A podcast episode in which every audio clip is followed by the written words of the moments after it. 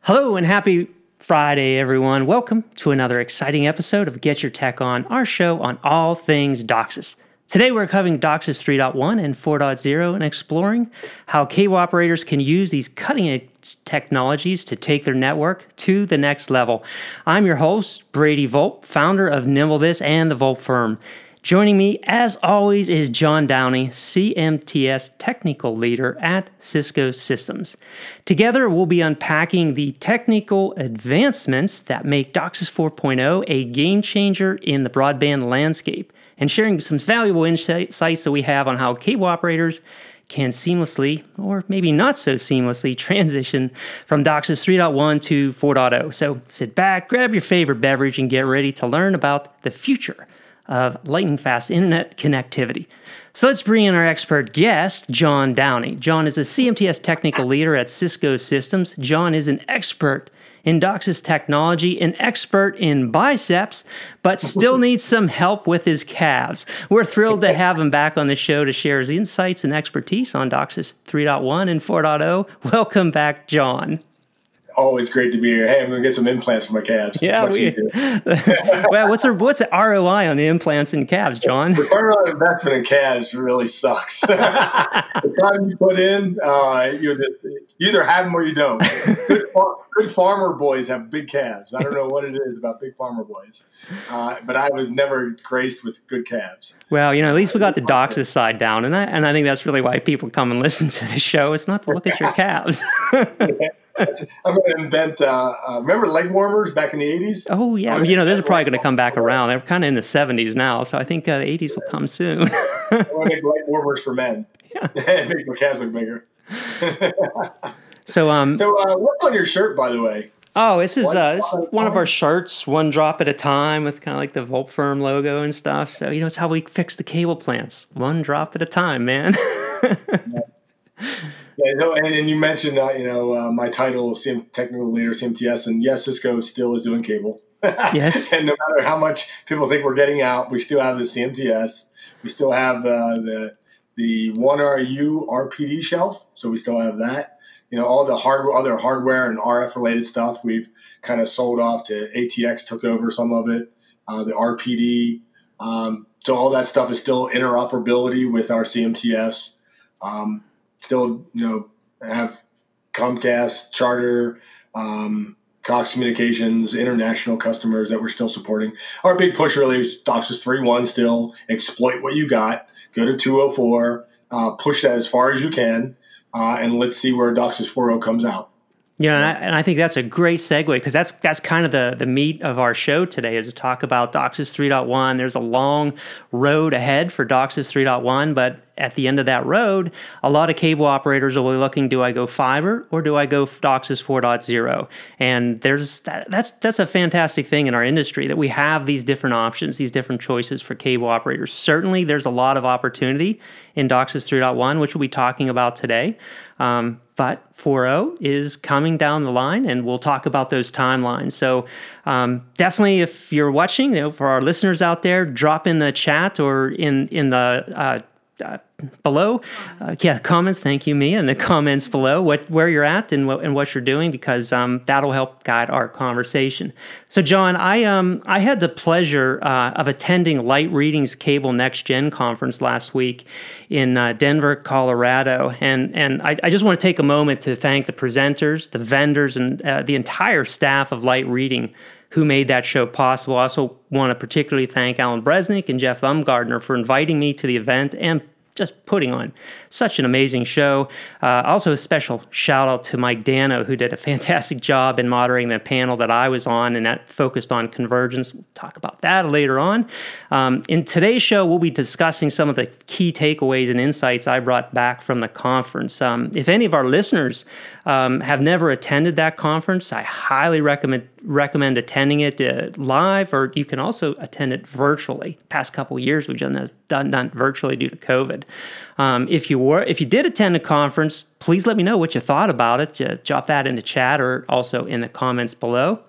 And then, um, John, we're you know the first part of this, we'll talk about what Comcast has been up to, I, and I want to mention we've had some great questions come in from our viewers. If time permits, we'll answer them at the end of the show. If not, we'll be sure to address those in our next broadcast. So. Um, John, jumping into kind of like uh, Comcast did a, a great summary of, of kind of what they're doing. I just want to touch on some key bullet points of what they talked about. They're doing a 100% virtualized network. By virtualized, it's like virtualized CMTS. They're doing, uh, they're kind of managing everything with machine learning and AI to, to, to sort of run that network.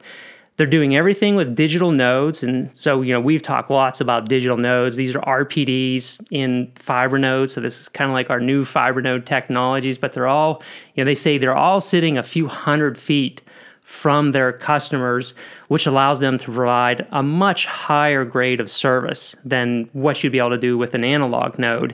And you know, having made many, many node or amplifiers after that node.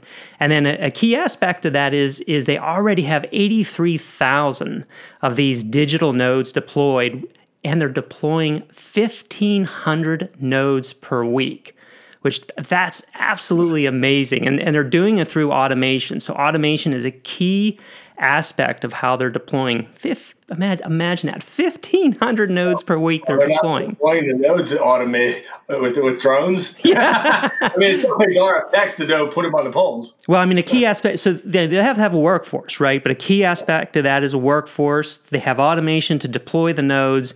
Um, all the nodes, they don't have pads, they don't have EQs. It's all, and, and you, you and I have talked about this before. You had, I think you call it the intelligent node um, that you guys had. I think now that's with I, with uh, ATX now, if I'm not mistaken. Um, but that's you know, that's sort of a key thing or a key change in our industry. Um, techs aren't running around with this kind of these new nodes, and we'll talk about smart amps in a little bit. We're not putting pads in and EQs. It's like kind of auto balancing, auto leveling. Kind of, there's a lot of smarts in here. But um, so Comcast already has 11 million plus homes that they've already upgraded to this kind of new virtualized um, advanced network that they have. And over the next six years, they plan to triple the amount of capacity. So they're going to triple the amount of data that they have, but during that time, they're going to reduce the power consumption by 50%. Uh, through virtualization. So, tripling the capacity and reducing the power consumption by 50%, all part of virtualization by, you know, eliminating kind of this legacy CMTS and going to a virtualized architecture. And in doing so, they're going to be able to offer up to 2 gigabits per second in the downstream and 200 megabits per second in the upstream. This is, and this is DOCSIS 3.1. We haven't even got to, to DOCSIS 4.0 yet because DOCSIS 4.0 is equipment is not yet available. Um, stay tuned, folks. We'll be talking later on in the podcast when DOCSIS 4.0 equipment is going to be available. But they have done some field trials in Denver with DOCSIS 4.0. When we get to DOCSIS 4.0, they're able to deliver 8.5 gigabits per second in the downstream and 5 gigabits per second in the upstream using their full duplex technology with DOCSIS 4.0 and and they also combine that so this is you know this has been some things that they've had in the press with what they call Comcast Octave. So Comcast Octave is their um, their profile management application or PMA, and that's that's something NimbleThis. Well, we don't have Octave. NimbleThis does PMA as well, um, but they have an AI engine that looks at 4,000 data points and makes PMA updates every 20 minutes. And that's giving them a 45% increase to their upstream capacity. So it's, it's continuously looking at any impairments in their upstream, compensating for those in our OFDMA channels, and I think also their SC-QAM channels. I could be incorrect by that. And, and adjusting things in their CMTS so their cable modems can transmit 45% more efficiently in the upstream. Then they also get into um, their FDX amplifiers that they're using. So, you know, originally the Comcast architecture was Node plus zero, but there was just so many places they couldn't get to with Node plus zero, especially in like rural areas. Well, now they're getting FDX amplifiers. They can go up to Node plus six. They're limiting it at Node plus six, but they said they could even go beyond that. And then the last bullet point to cover, last bullet point, and then I'll, I'll let you jump in. I know you're biting at the tongue here. Um, during COVID, and I didn't know this happened, but during COVID, they deployed AQM. Uh, uh, that what it was AQM? Adapt, uh, management. Yes, adaptive queuing management, so that they could have low latency DOCSIS. So we've covered low latency DOCSIS a lot, and that they had done a hackathon so that they could actually prove that you know gaming experience pr- proved and and stuff like that. So um, I know I just covered a lot. I wanted to get these bullet points out before they fell out of my mind, but so much uh, they they kind of just did a, a, drop of all this. Uh, uh, cool things that you know they talked about they're doing uh, for our listeners please you know let us know what you think about what comcast is doing drop it in the chat drop it in the in, in the uh, description below but um, yeah amazing things they're talking about doing um, cool stuff in the industry john your thoughts all right so first of all fuzzy math when you start throwing out percentages it's what does that mean, right? If I go from zero to zero, that's hundred percent. You know, it's infinite. Zero, zero. So I, I got. I'm curious where the numbers come from. First, you started off by saying they're going 100% AI MI. It made it sound like they already are, but they're not, right? They want to get to 100%. Right. Uh, virtual. It's a That's, goal. I mean, it's a, it's yeah, a stretch goal that they're going to. Yeah. And and and because I know there's some towns and little towns that Comcast owns that they might never get there. And, you know, like I've dealt with a lot of MSOs. Remember dealing with Oceanic, uh, that was a subsidiary of Time Warner out in, in Hawaii. Hawaii. Well, you say they're an island unto themselves because they are. they're in Hawaii. Quite so literally. They would, do, they would do their own thing. They might have been dictated by Time Warner corporate, but they still did their own thing. Cox in San Diego, a lot of times they were doing their own thing as well, and they were kind of leading the race. But Cox has their own management team in Atlanta yep. that dictate what all the Cox systems are supposed to do. So you have cookie cutter designs that everyone sort of follows, and it's easier for logistics. So yep. I know there's always going to be one offs here and there. I mean, even at Cisco, we might have a few guys at Comcast. Hey, can you send us a CMTS? We're in dire straits here in this rinky-dink little town. Well, what happened to the virtual harmonic? Well, we need it now. So timing is of the essence. Also, it's like, what do you have? Like RPDs, they're ready to go. Remote MACPHY, maybe not so much. So let me do the RPD because I can get it going. You talked about fiber. Fiber, we can all agree fiber is going to be better than anything we can do, but it's the bean counters that we have to get by. I mean, and you brought up a good thing about the, the fiber was time to market. Yes. Sort of like, I already have someone online, and if you tell me I can put fiber in there, but I got to rip something out and put that in, it's going to be a week. That's not going to happen. You know, that was actually a comment that came up during the uh, conference last week is that um, you can run fiber into a neighborhood, but getting the modem out of the subscriber's home, it can be really problematic. And and uh, there were a number of cable operators that talked about how they have fiber and DOCSIS networks deployed in the same markets, but turning down those DOCSIS networks is so hard because we just can't get into subscribers' homes so many times to get the modems out and and then run the new fiber drop into those subscribers' homes. It's access to subscribers' homes is very, very difficult sometimes. Some subscribers easy, other subscribers not so easy. The other, the other math number you had was uh, how much power they would save. And I can understand if you do virtualization, you get rid of the CMTS, which could be a big power draw, but you're still putting in servers too. Those servers aren't cold. yeah. They run a lot of heat as well, and you're stacking them up. So, I mean, they're going to have some power draw as well. Um, I, I, doubt that they're saying they're going to save much energy out in the field. They're probably talking more head end CMTS. It's it, the, the energy. I believe the majority of the energy savings occurs in the head end because we, yeah. you know, these the servers do um, consume energy. There's no question about that. Um, but the presentation that I did last year at SCTE Expo, I think it was about a 9x power savings um, yeah. from a legacy CMTS to the servers. It, it, the servers are just inherently more efficient because the CPU, and they're using Intel CPUs in, in these virtualized servers they are just inherently more energy efficient than the FPGAs and uh, the, the, traditional capabilities that we have in legacy CMTSs. And you're getting rid of all the video QAMs, the CMTS QAMs. You're putting the QAM and the RF out in the field in an RPD. Newer technology makes them maybe more efficient. but that node enclosure now is going from um, what is it? What was the, the rule of thumb on the nodes? We had to keep it under how much? Uh, it was 90 watts, I think. It was it was even still the uh, the new RPDs the power the power consumption on the new RPD amplifier the new digital fiber nodes it's actually come down quite a bit from what it was and, and I think that's because of the new ASICs that they're they're putting into them um, but so I, did they raise that limit for the new? Uh, they the, did raise the power limit. I, I don't the remember node? the power limit off the top of my head. What was the node uh, feature that uh, Cable Labs was working on? The smart amplifiers. The, uh, no, no, the the, the gap node. Gap node. Yes. Yeah, the gap node. I thought it was they increased it a little bit because they, they knew if you were going to do remote MACPHY, remote PHY, all the capabilities that we're going to have to loosen up the power requirements a little bit. Um, and I think it was 1.5. I don't know. It was 150 watts, or it was something higher up than, than what we were used to. But I mean, regardless, if you say, "Oh, yeah, I'm going to get rid of all my line extenders, all my uh, trunk amps, bridge amps," that means you're going to have more digital nodes out there as well. Correct. You know, you're talking about 1,500 nodes deployed in, in weekly. 1,500 nodes could be just one town.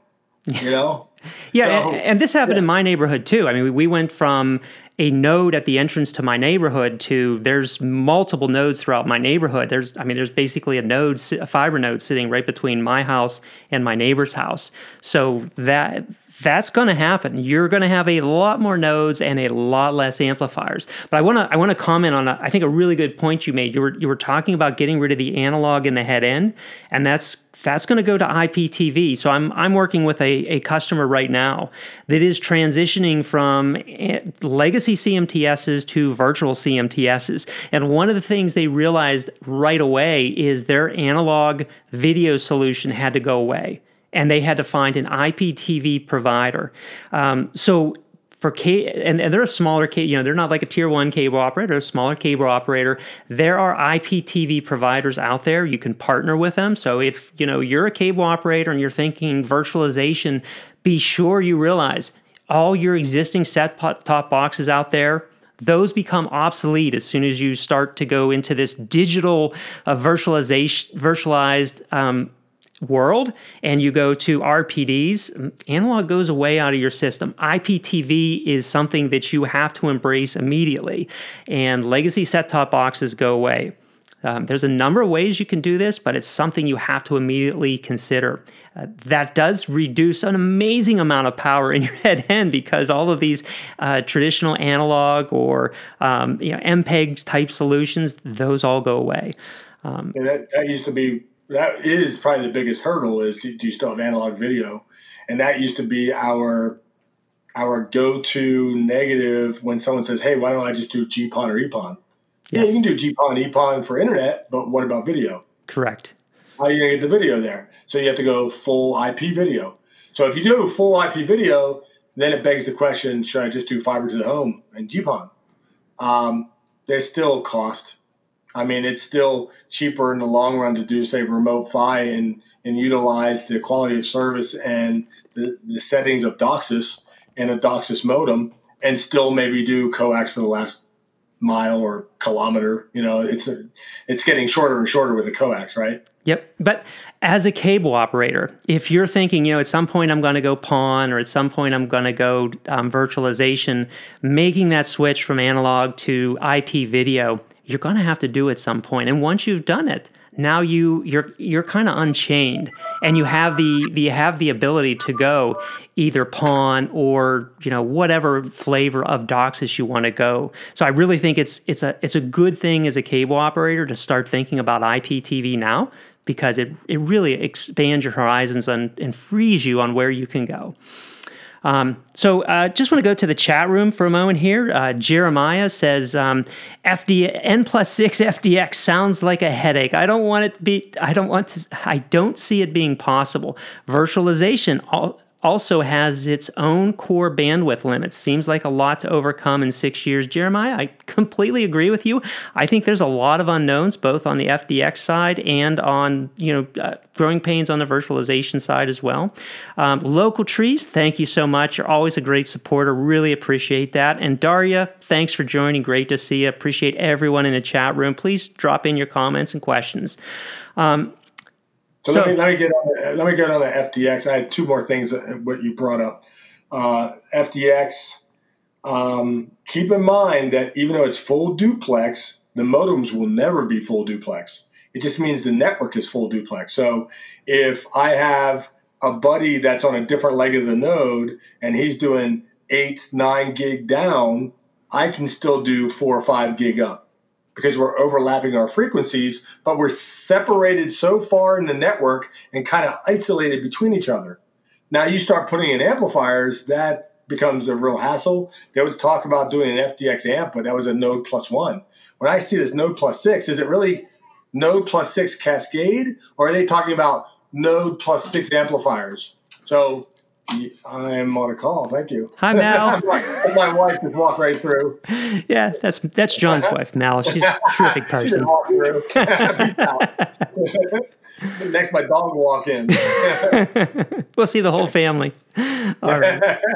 but it's because I, I remember talking to a few of our own engineers, and once you do Node plus one, your interference group and your transmission group, like which devices will interfere with each other. That group gets bigger and bigger. Yes. Once you put the amplifiers in. Uh, so you lose your full duplex because if you're all in the same interference group, you're not full duplex in that interference group. Um, so I also knew that. Um, you know how a- the node splits off to different legs? Yes. You could have a node and 20 amplifiers, but it's still node plus one. Yes. you know what I'm saying? Right? So you still have a lot of amplifiers, but only one in Cascade because you just break off every di- different direction. Uh, and that makes sense too. And so a node plus one Cascade, maybe that's doable. But this node plus six, I'm wondering if it's semantics or they're really talking about doing a cascade of six amplifiers in an FDX solution. So they were talking about a cascade of six amplifiers. Um, again, I I still think there's a lot to to uh, see how the FDX technology plays out, the full duplex technology. I'm excited to see how it works and and how it plays out, but there's still going to be some time till we get there, and and we'll talk about that timeline shortly. Um, Abraham talks is talking about the transition to DOCSIS 4. It was exciting, but isn't there still headroom to take advantage of DOCSIS 3.1? And and we're going to get to that in just a couple of minutes about the runway because there's still a lot of headroom, a lot of capability in in DOCSIS 3.1. Um, but before we get there, John, um, I want to move away from the Comcast discussion. Oh, you got one more? Okay, one I'll pause. One more. One more. There's one more mathematical uh, fuzzy math was using PMA to increase my upstream capacity like 45%. It's like, where were you starting? Right. What's your starting point? How did you get 45%? Uh, if you're starting at 16 QAM, then heck, I can do that without PM. you know, 16 QAM to 64 QAM, we can achieve yeah. 45% right there. Oh yeah, easily, right? so it's like it's it's two to the fourth versus two to the sixth, so that's 50% when you look at bits per hertz, right? 16 yes. QAM is two to the two to the fourth power, 64 is two to the sixth power, so that's two more bits. So yeah, it's 50%. Um, my point is if I'm starting out at 64 QAM, I'm maxed out at 6.4 megahertz wide channel single carrier QAMs, you're not going to increase anywhere past that anyway, because that's as far as it goes. The OFDMA is a different story, but we have profile management that can do that in the CMTS that don't need external complications and um, complexity to do all these numbers and run these numbers. Now, doing that will be great, and I think if you want to optimize upstream and try to get 4K QAM out of the upstream, that might be a good place. Also, in DOCSIS 3.1, there was an option for 8K QAM and 16K QAM, which sounds like a pipe dream. Yes. You know, that, On the upstream, that, sounds hard. that, that, pun was intended. Um, but I think if we did implement those options and we use PMA and machine learning, we could squeeze out a little bit more speed from certain modems that are maybe right off the node. You know, yes. what you know what I'm saying.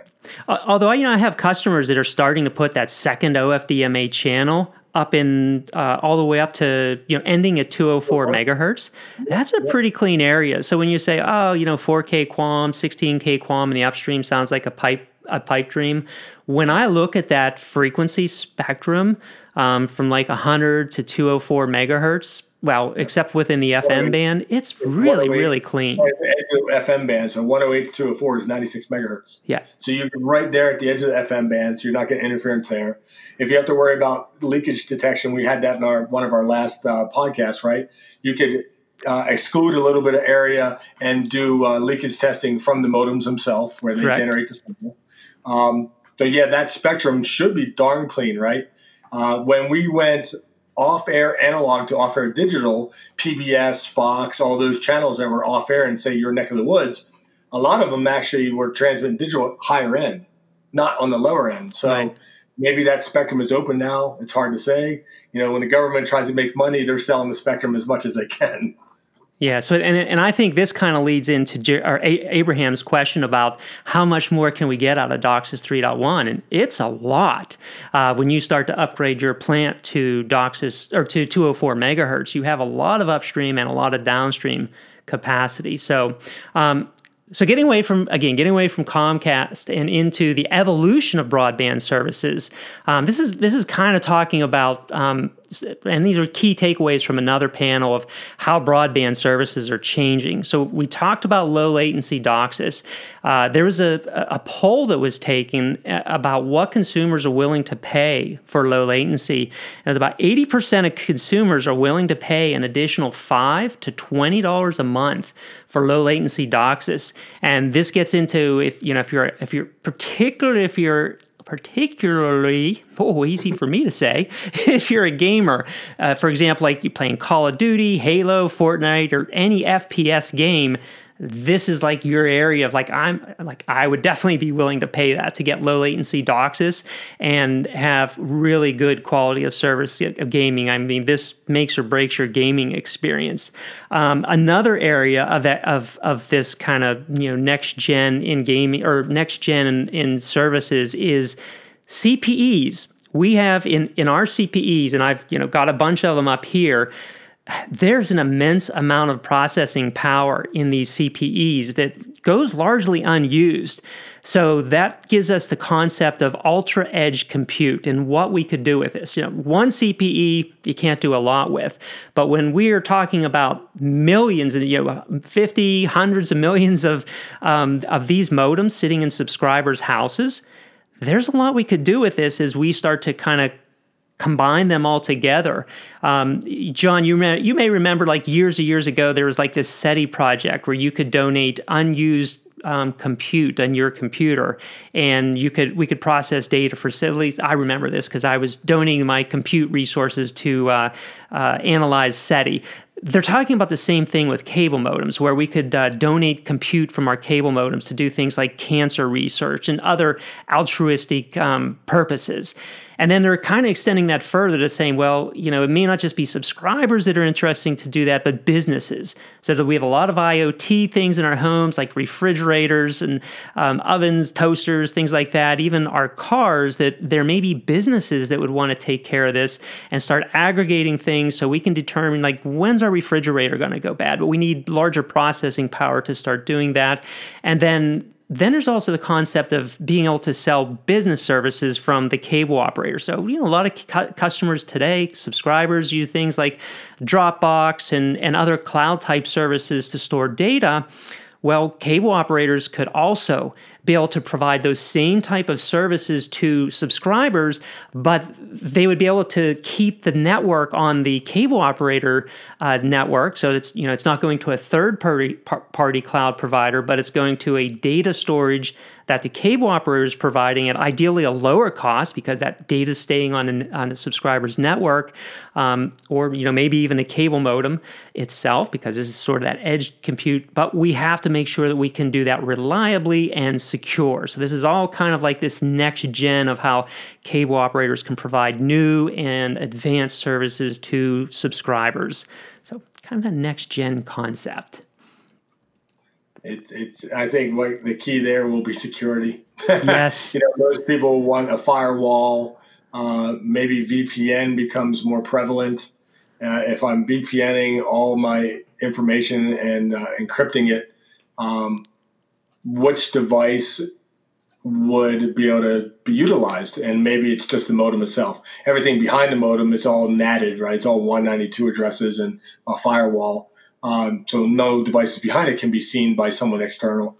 It, it's just, uh, it, it, it, makes you feel like uh, we're in a futuristic world and just talking about like this brain you know? Like all these endpoints are all communicating or talking to each other or share load sharing the cpu or something to that nature. It, it's it's interesting. And i think what it comes down to also is what's in it for me you know what's in it for me. If, i'm going to say yeah i'll donate some of this i'm not donating nothing. I'm going to get paid for it or i'm going to get five dollars a month off my bill or something right? And that's i think that's what it'll come down to for the typical consumer too.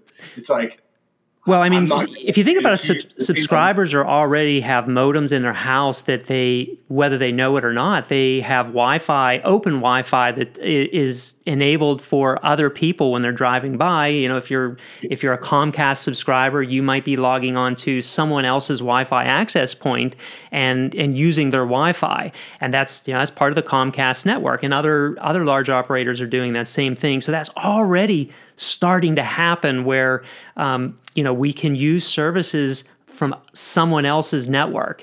And I think we're just looking, operators are looking at how we can explore to use more of those services based on the CP there that is there because that CP has a lot more capabilities. Um, so we have some we have some questions on the on the chat that's coming in. Um, so David says, "I'd like to ask what your opinion is on the future of RF cable TV with DOCSIS 4.0. Do you expect large migrations to IPTV? I'm specifically talking about TV such as DVB-C. So."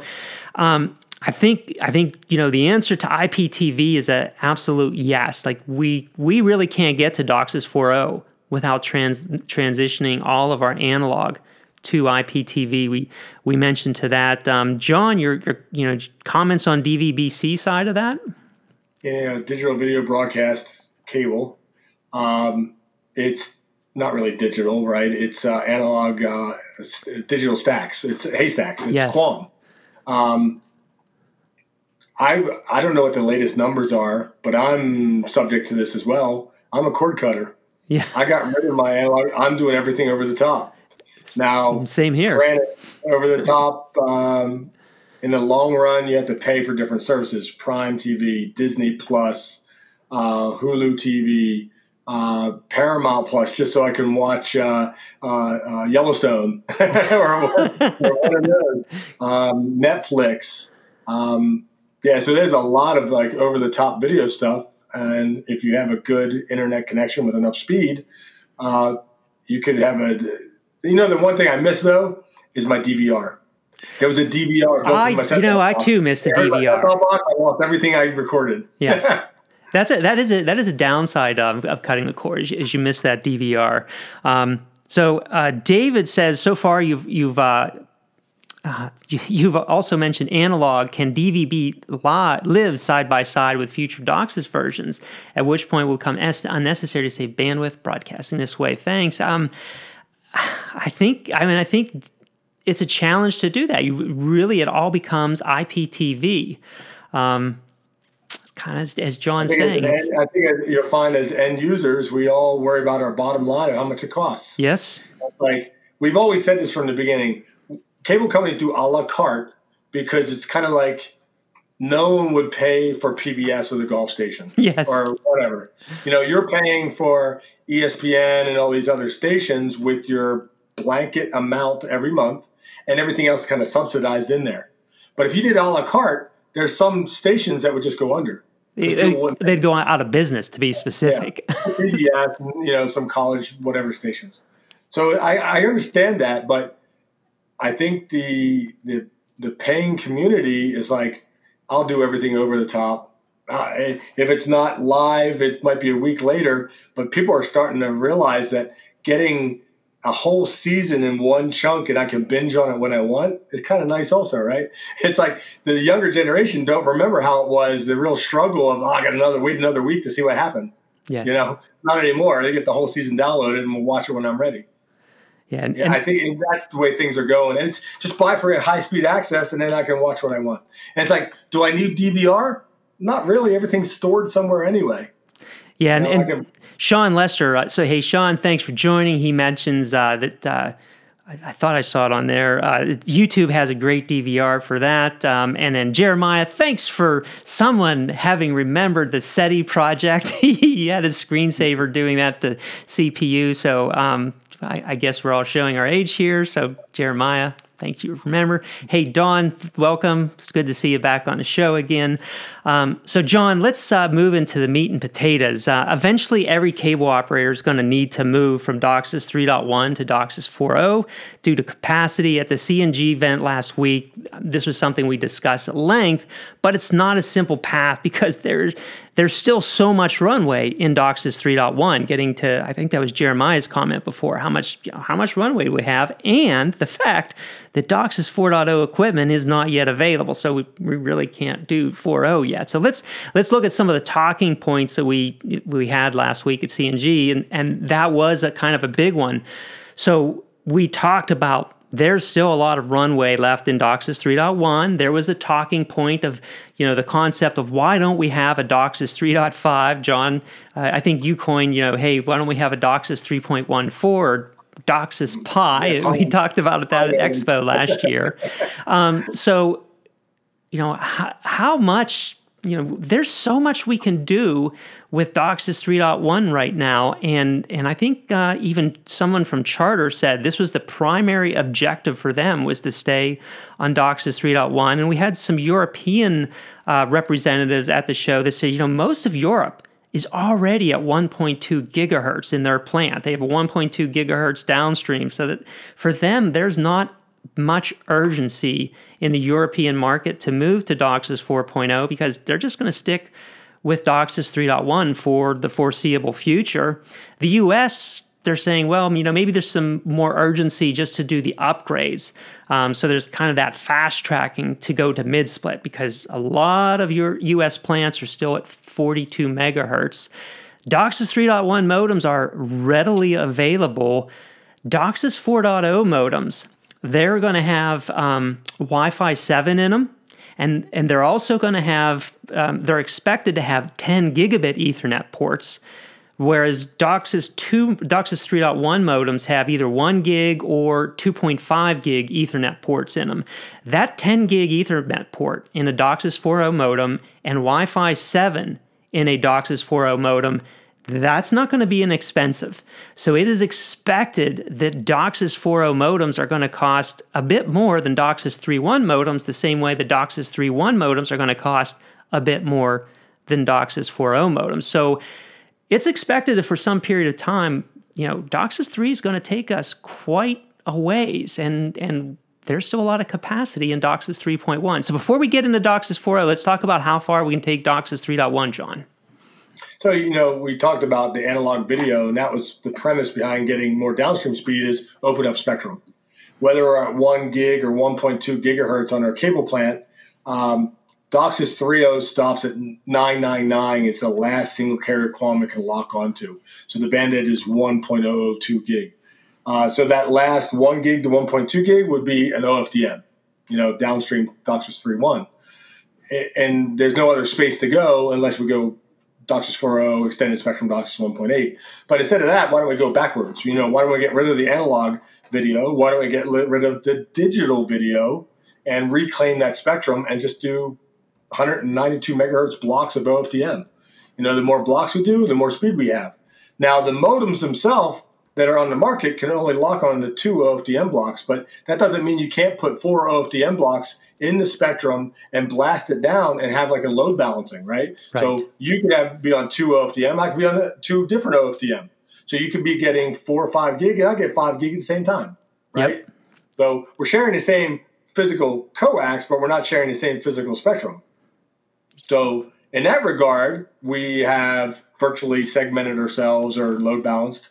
Um, but I can't get the 10 gig, elusive 10 gig that we're trying to promote. Yes, uh, the 10G initiative. yeah, I need a new modem to do that. And whether it's the Pi modem we talked about, where we could just have more capacity in a 3.1 modem, or do I have to wait for the 4.0 modem? Yes. And that's the question is what does that 4.0 modem mean? Is it an FDX 4.0 modem, an ESD 4.0 modem, or a combination of the two? And how much is it going to cost me? You know, we talk about cost, but people aren't afraid to spend like a thousand bucks for a dang new phone. All the time, yeah. There's a lot of compute power, but th- that that modem's going to have a lot of capacity and compute power as well. Um, maybe we need to figure out how to do apps on the uh, new modems. Yes, yes. Or you know, like we talked before, how do we get revenue out of the new modems. Let's uh, let's head back to the chat room here because there's a lot going on. So um, Jason's talking about binge streaming better than binge drinking. Thank you, Jason. uh, so we I were was trying to write back. I was trying to comment back, but I couldn't comment back. I was going to say binge and purge. we binge and we purge. yes. Um, so, um, Sean, I, I, know Sean, you work with a lot of customers on the IP side, IPTV side. We were Sean and I were just talking about this yesterday. We got to move customers as quickly as we can to IPTV. Jason, moving them is an advantage of higher levels of resiliency. So, I t- completely agree with that. Um, so, guys, thanks for the back and forth on that. Um, Mel, we have N plus two now uh, for DOCSIS 4.0. Do we need N plus zero? So Mel, we so as we talked about the Comcast, uh, this is going to depend. If Mel, if you're looking at going to FDX, you're going to have to get rid of your any legacy amplifiers and they make a new type of amplifier which is an FDX amplifier. If you're looking at ESD, the extended spectrum DOCSIS, then no, you can you can still keep your existing amplifiers, You're you're going to have to change your split if you're a 42 megahertz or a 65 megahertz in Europe. You probably want to increase your spectrum in your return in order to get the, the speeds that you need in return, but you can still keep your existing cascade of amplifiers um, for DOCSIS 4.0. Let me, let me add on to that. Think about this: if if he does uh, DOCSIS 4.0 extended spectrum, and you say, "Oh well, I still want to stick to 1.2 gigahertz downstream, not go to 1.8," uh, but I'm increasing my upstream split which that upstream split eats into my downstream. So you just got to take that in consideration. But an N plus two might end up being N plus three because you might have to backspace a little bit. The, the, the actual spacing, right, of amplifiers. And when you mean but backspace, you mean shorten the, the cascade? Not the cascade, but the ca- the length between the two amplifiers, right? Yes. And that might be because you are going more higher downstream spectrum. But if not, maybe you don't have to change the spacing. Because if you have to rip out amplifiers and change spacing, at that point you're like, why don't I just do fiber to the home? You know, there's going to be a point right. where it's like that cost and that complexity and that logistics, it's going to be a nightmare. And the whole point here is we're trying to milk this cow as much as we can. we have a plant, we want to use it. What can I put on the endpoints and make it go faster? Correct. And that's why we keep inventing higher levels and evolution of DOCSIS. And and also better amplifiers. So it, it could be you just get a different amplifier that has more more gain more power. And, and we have new hybrids, new gain stages in the amplifiers that can pump out more power. So that might be something um, that you have to do, Mel, in order to do that. Um, yes, Jason, we got a rim shot just for you. Mia even said if Jason's on, she's going to use that rim shot for you. So that's where it came. And Jason, you bring up the part, part point of smart amplifiers. So smart amps give us um, the capability to do more and have more visibility into the network. So one qualification, your existing amplifiers will have to be confirmed to perform at higher frequencies. So that's, as we said, so Mel, there are options out there for you. Um, so you know, even even even Teleste, I remember uh, one guy used to work for us. Uh, he works for Teleste, and he did a presentation. And because I brought this up a while back, if we go past 204 to say 396 on the upstream, I worry about temperature effects on air, black jacketed aerial cable. Yep. Sun loading, temperature affecting my RF. Higher frequency means more loss at higher temperatures. So it's like we have no upstream AGC. We rely on the modems to jack up their levels to make up for it. Uh, but maybe it's just too much. Um, with these smart amps, we could look at the downstream AGC and just make a uh, an estimate, like a uh, what do you call it, extrapolation of this is how much it changed at this frequency. I'm going to guesstimate this is how much it's going to change at say 200 megahertz. So I can have an upstream AGC based on my downstream, you know, reaction. Yes. And in, in that regard, the smart amplifiers would be the way to go. That will be built in, and then whenever the temperature changes, the motors are still out 50 and not trying to jack up to 55 or whatever they are. Yep, and they can automatically adapt themselves. So. Um, yeah, so uh, Andrew, Spinal Tap Designs, Spinal Tap. So you gotta you gotta get that reference, and I'm not sure that everyone will. Uh, but uh, the Spinal Tap amplifier should go to 11 ideally. Uh, so Andrew, low latency DOCSIS kind of feels like a pipe dream. Uh, as efficiency latency monitors seems to be lacking. Do you anticipate this landscape changing with DOCSIS 4.0? Is there a benefit for gamers over DOCSIS 3.1? Um, oh, I don't. That's a actually a good question. If we get better, I think we do need monitoring for it. I don't know if we get uh, if we get anything, if any, any low latency improvements with DOCSIS 4.0. Do you know that, John? Well, I mean, we still have the DOCSIS low latency DOCSIS stuff that was in 3.1 that is still being worked on and and slowly implemented. So that it's funny that feature might be just slightly ahead of 4.0, but it's been taking so long to really get implemented uh, the low latency DOCSIS stuff. And that, that comes down to uh, Cisco has something called DPS, DOCSIS Predictive Scheduler, uh, working on something called PGS, Proactive Grant Services, uh, um, ASF, Adaptive Service Flow, yeah, but this yeah. is all this is all part of the uh, DOCSIS 3.1 spec. None of this is needed Correct. in DOCSIS 4.0. So again, this goes back to how much can we get out of DOCSIS 3.1, and it's a lot. Um, so I, I just want to move on a little bit to the the rollout. So you know, again, I think there's a lot of runway in DOCSIS 3.1 um, because it's going to be a little while till we get DOCSIS 4.0 equipment. And some of what we talked about is um, so kind of the theme at at the at last week's show was VCMTS. Everyone was talking about VCMTS. You know, Comcast is on the VCMTS train. Just this week, there was an announcement that uh, Harmonic and Charter, and I think even ATX uh, announced something with uh, Charter that they're doing a lot of VCMTS work.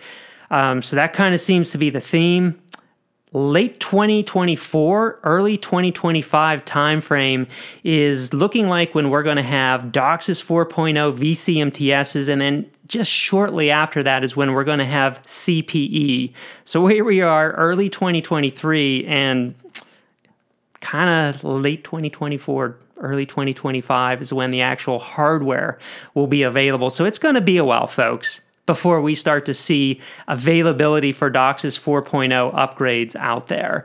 Um, so that's kind of that's kind of the reality of it, and it's a good thing because we have a long runway on DOCSIS 3.0.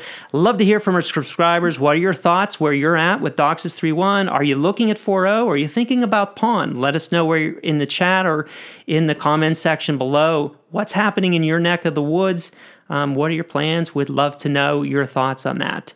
Um, so finally, John, during my panel on convergence at the C&G conference, we had a fascinating discussion about the future of cable networks. We talked about how cable operators can seamlessly integrate various technologies like DOCSIS, PON, Wi-Fi, 5G, just about everything that was the technologies that are available to create a network that enables subscribers to stay continuously connected to the cable operator network, no matter where they are. Um, we also emphasize the importance of security. You mentioned that earlier, and the ability or the reliability of the network alongside with speed. So it's not all about speed. You know, we can't just focus on speed in order to build networks that customers can depend on. Our, our vision of convergence represents the culmination of basically everything we've been doing in the cable industry for the last you know 50 60 years um, and it brings us one step closer to achieving this kind of like Star Trek like communications network for the industry. The panel itself, you know, built on all the other presentations was and was essentially a summary of the event. All in all, it was kind of like a highlight and a prediction of what we're trying to achieve. Um, so I, I, know you kind of mentioned before it's like we're we're looking into the future, but I think we kind of have to we kind of have to do that in, in order to figure out what we're doing. So, you know, in DOCSIS we talked about the triple play. This is kind of like that building on that, how we can add more and more services and tie them all together, especially as we bring 5G into the network and how we can keep subscribers on on our network. Um, so just continuing on with that path. Okay, so so I'll give you. I used to think that when I started thinking about RPD and remote PHY, I mean remote PHY, digital fiber to the tap, as close as I could get. And if I could get rid of coax, I get rid of ingress at the RF level. Uh, and then I could do 5G maybe from the tap or fixed wireless or or just regular Wi-Fi. But everything that's open can have interference. 2.4 gigahertz, open frequency can have interference from neighbors all over the place. Five gigahertz. Then I think the Chinese uh, was 3.5 gigahertz. That was their Wi-Fi, um, and we might be using that here in the U.S. as well. So I mean, you're gonna. I, I keep changing my mind. Like the more I use wireless and get some interference or instability once in a while, I'm like, it'd be nice to have at least one wired connection, whether it's wire or fiber, like something that's enclosed, right? Yep. Um, I'll give you an example. Is uh, it sounds like an, uh, a sacrilege for me as a cable guy. I got fiber to my home. I couldn't get coax because I'm in the middle of the freaking field and in the middle of the country. But I was able to get fiber to the home from a uh, co-op here in North Carolina, and and I'm one of the last persons on my road to get it. And then my daughter built a house beside me, but she can't get it because they ran out of circuits, and all this other stuff. So I went and got the Ubiquiti Wi-Fi devices and point to each other. Yeah. And she's tagging on to my my my internet uh, until they can finally get fiber to her. So I mean, it's worked out well, but it's also the trees are still bare. So oh, yeah. once the trees start getting foliage, I might have to like have a line of sight through my trees or cut some trees down. I, I don't know yet. So um, so for now, you know, you make do with what you got. But if you could get a, a a connection into your house that doesn't get affected by rain fade and and ducks and whatever else happens to fly by and and uh, so, so that was one of the things we talked about was the you know the resiliency and, and the reliability. We talk about modems that have 5G built into them or LTE built into them. So if your DOCSIS network or your PON network goes down, it, it's automatically bridged over with um, you know a wireless or LTE or 5G connection, having that um, that resiliency automatically built in, so your network never goes down.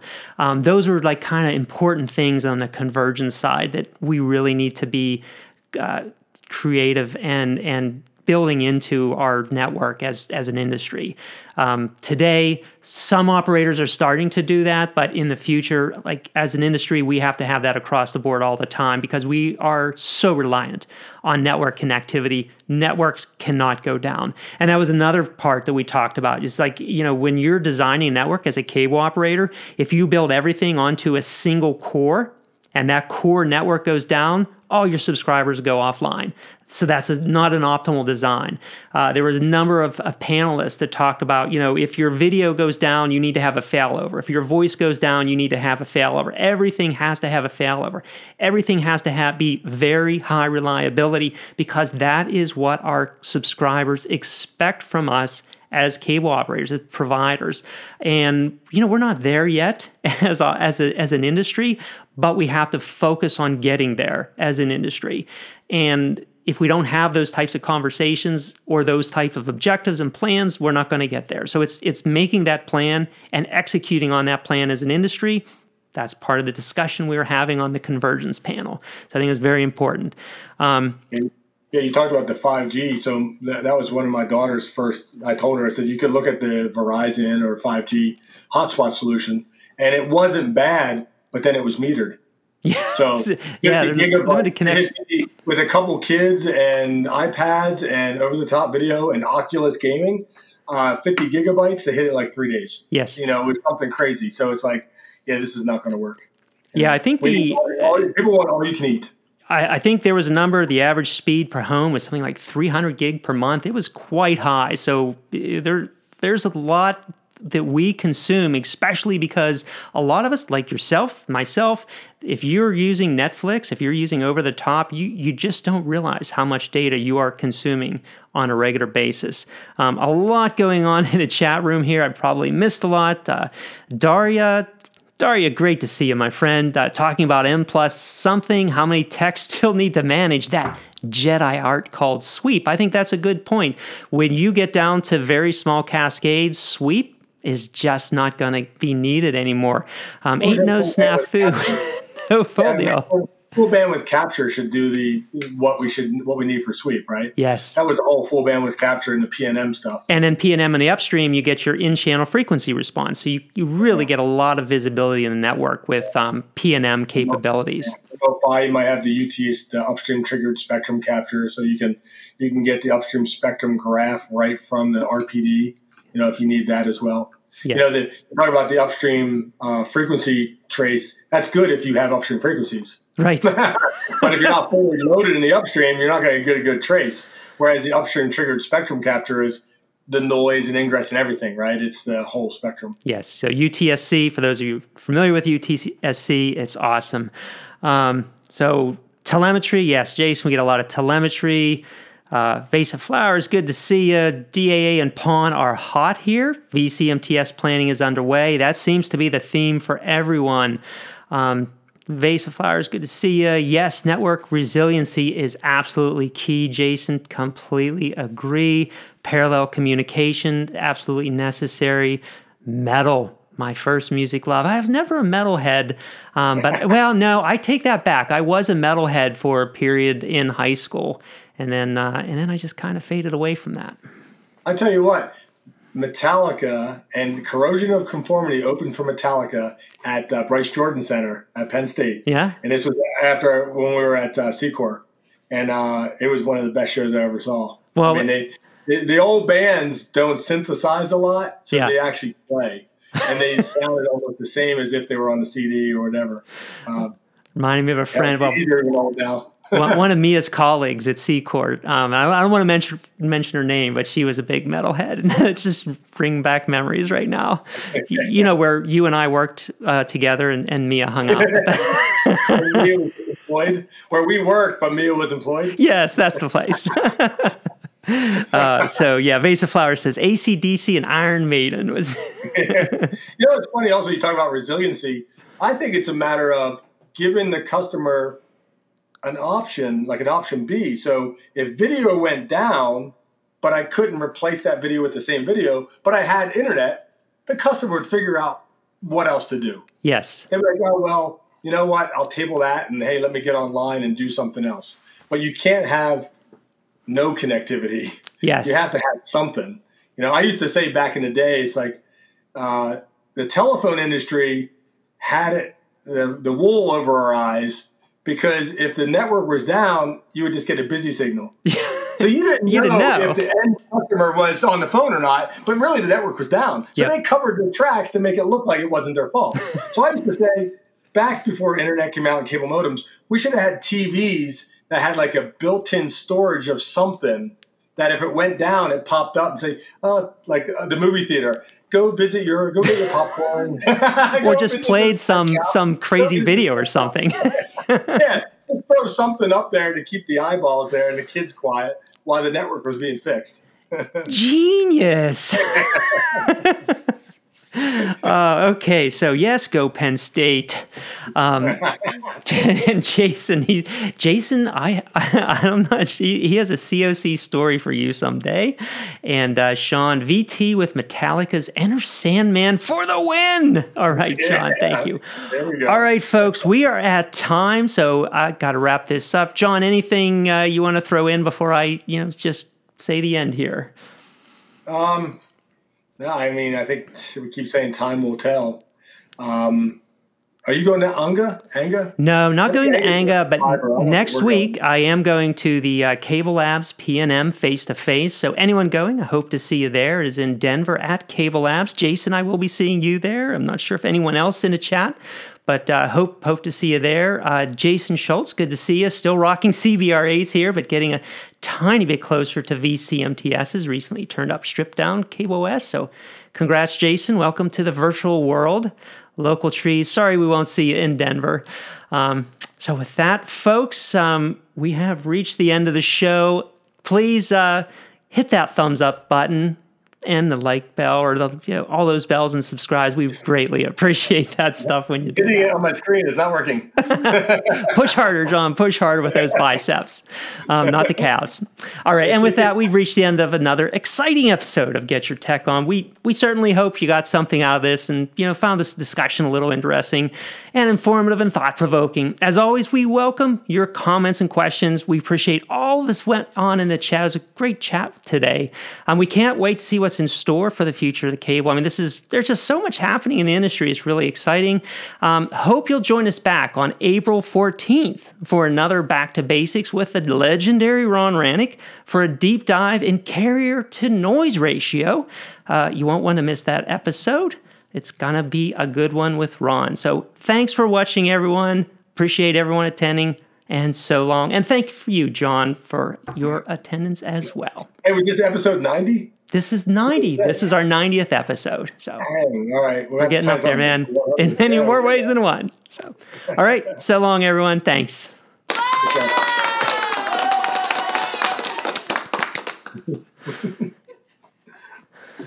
that was awesome.